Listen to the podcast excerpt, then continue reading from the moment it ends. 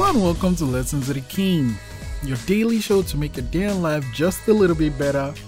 Today's lesson, lesson 387 create better feelings. Uh, as human beings, we're emotional animals, just the way it is, you know, it's just the way it is.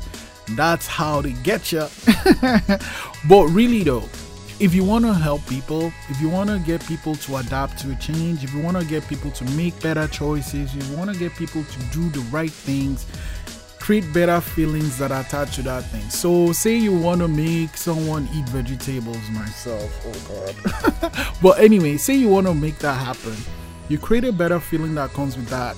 So, it's like, oh, if you eat veget- vegetables, you get to have enough energy to get to make the films and be on set for long and everything.